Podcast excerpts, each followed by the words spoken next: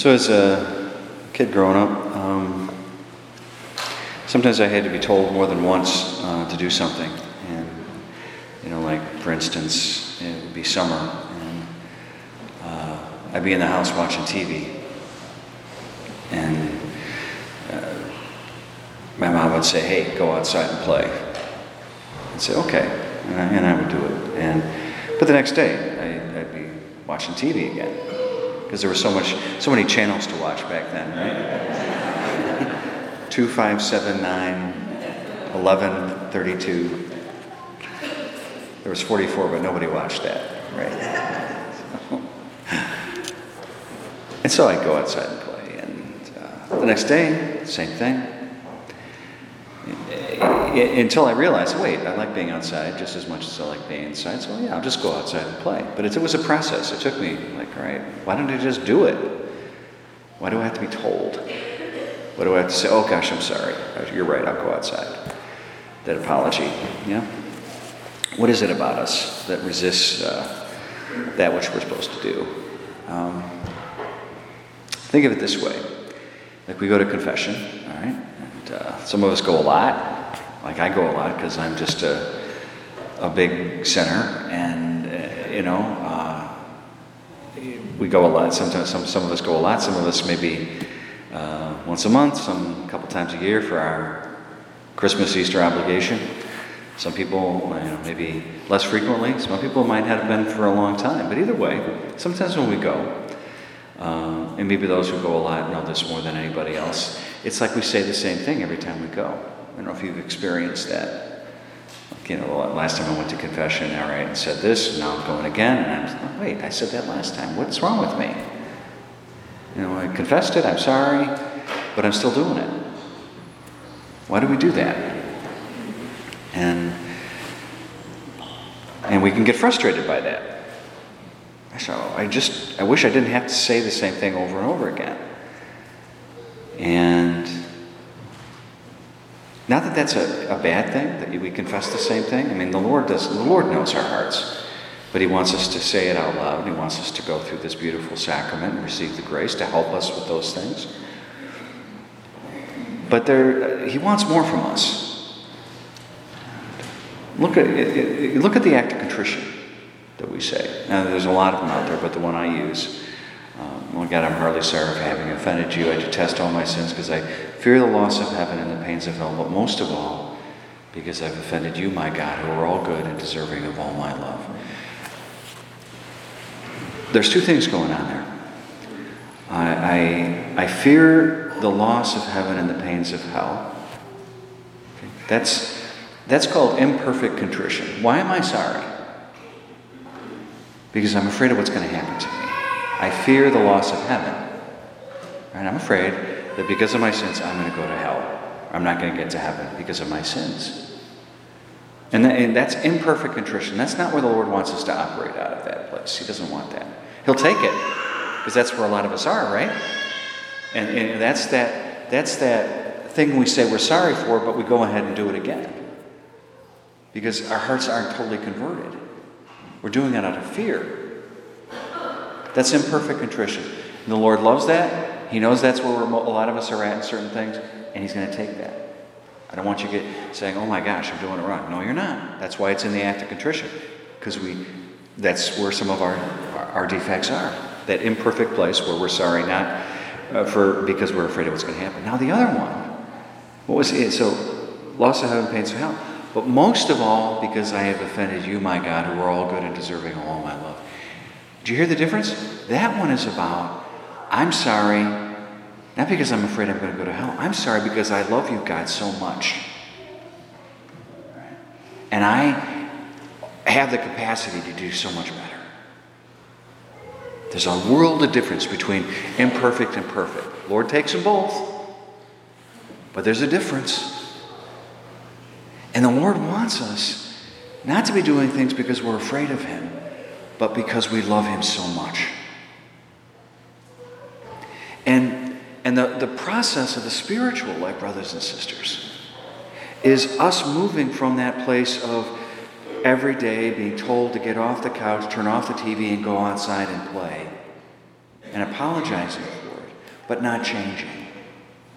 To that place where I discover that I, I, prefer, I love doing this. I don't need to be told anymore. I'm just going to do it because I love. I'm going to do it because it's part of who I am. I'm going to do it. It's like breathing. It just it's become a part of what I think and what I do. You see, virtue is a habit. The growth in the spiritual life, life is a habit. To grow in virtue is a habit. It's something, by God's grace, we have the strength to practice and do every day. The spiritual life is a tough slog where every day we have to like buckle down and, and, and work and practice the life of holiness. It isn't something that the Lord says, okay, here's grace, now you're, you're a saint. No. Here's grace, now work at it. Show us the fruit, as, as John the Baptist is saying. The growth in the spiritual life is a, is, a, is a virtue, which is a habit, which has to be practiced in order for it to take root. So we no longer have to do it because we're told we do it because it becomes a part of who we are. From imperfect to perfect, from fear to love. That's, that's the, the, the growth in the spiritual life. I'll give you an example. There's this thing called Exodus 90. I don't know if you've heard of that spiritual uh, practice. But it's, it's, pretty, uh, it's pretty rough. And, and in, the Exodus 90, first of all, it goes back to, Gen, uh, to Exodus and, and, and, some of the spiritual practices there. But 90 is, is the number of days. It lasts for 90 days, three months. Why three months? Why 90 days? Because it takes that long to form a new habit. Did you know that? That when we come up with a resolution, I'm going to change this about my life, or I'm going to adopt this thing, it takes 90 days for that habit to take root. So we no longer do it because we're told, we do it becomes a part of who we are. It's like breathing, it's my own self. From fear to love, from imperfect to perfect, from being told to habit.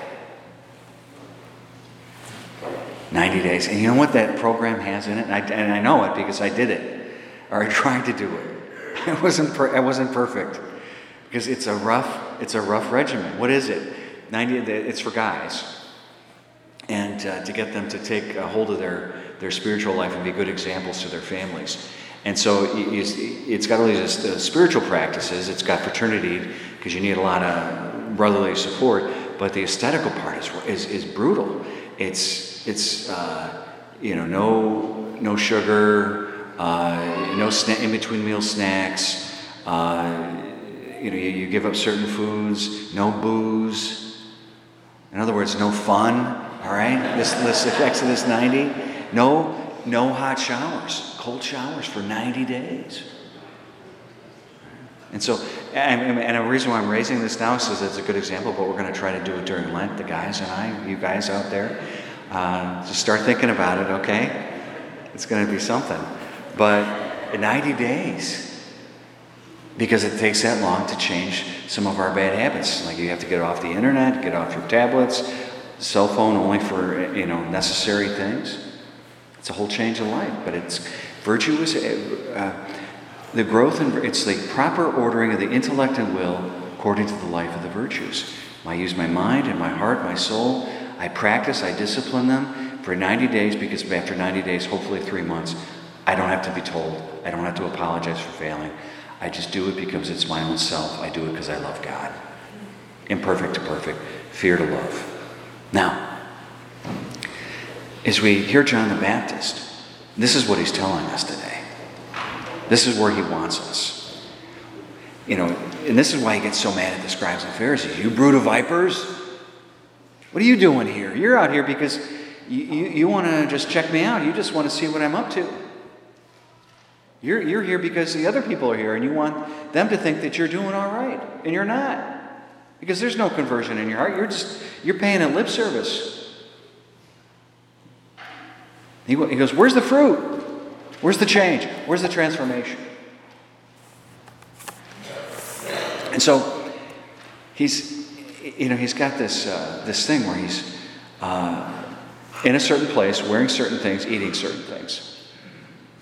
Now, where is he? He's out, he's out in the Jordan, uh, about a, a, day's walk uh, east of Jerusalem.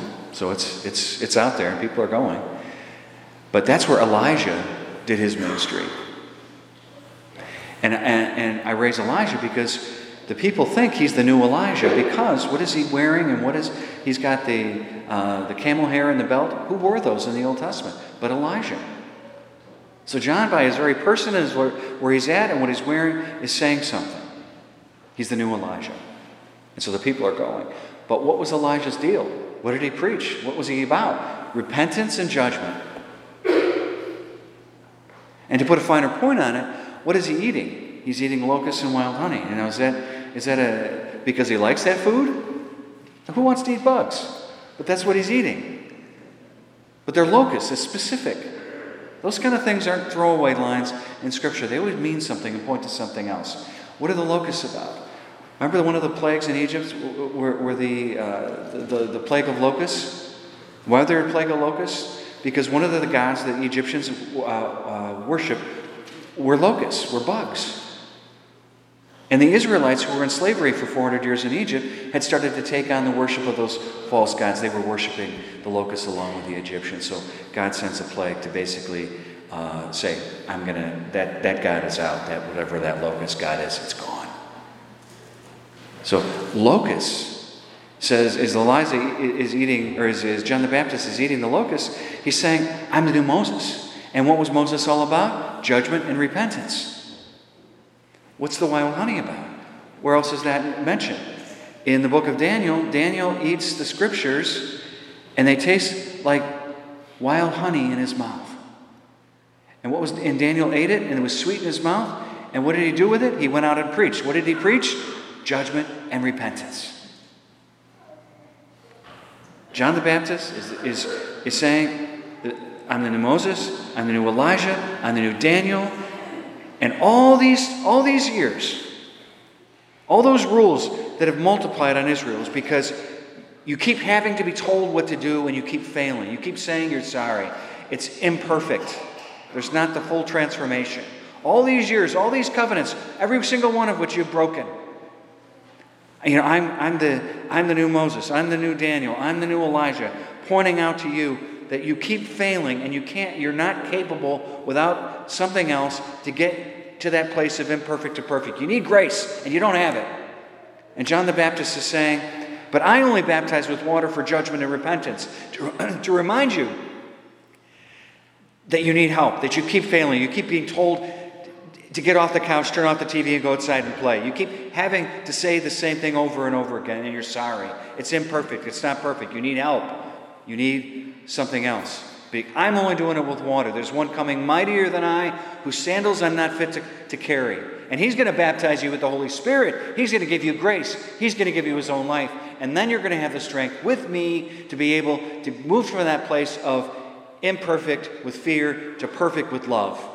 Not being able to do it, always having to apologize because you fail, to that place where eventually, if you practice, if you grow in virtue, if you if you make it a part of your life with the life of Jesus in you, you don't have to be told anymore. You, you can do it with love, and it becomes part of your own self. It's like breathing, it just happens. Virtue with ease.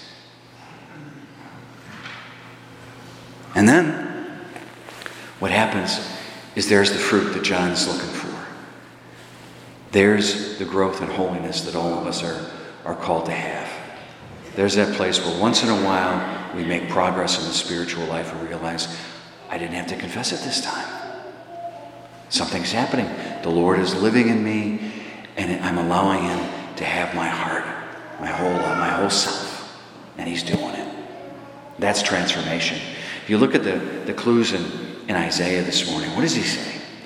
This goofy, not goofy, this dramatic, wild picture he's painting. And it is a little silly. He's saying that the lion's going to lie down with the lamb, the bear and the cow are going to play together, the child's going to you know, handle like poisonous snakes. This is ridiculous. This isn't the real, that's not the real world. The real world is picture this the cow and the bear in the same uh, pen together. What's going to happen? Are they going to, you know, lay down and snuggle with each other? No, there's going to be a bloodbath. There's going to be cow guts all over the place because this is the real world.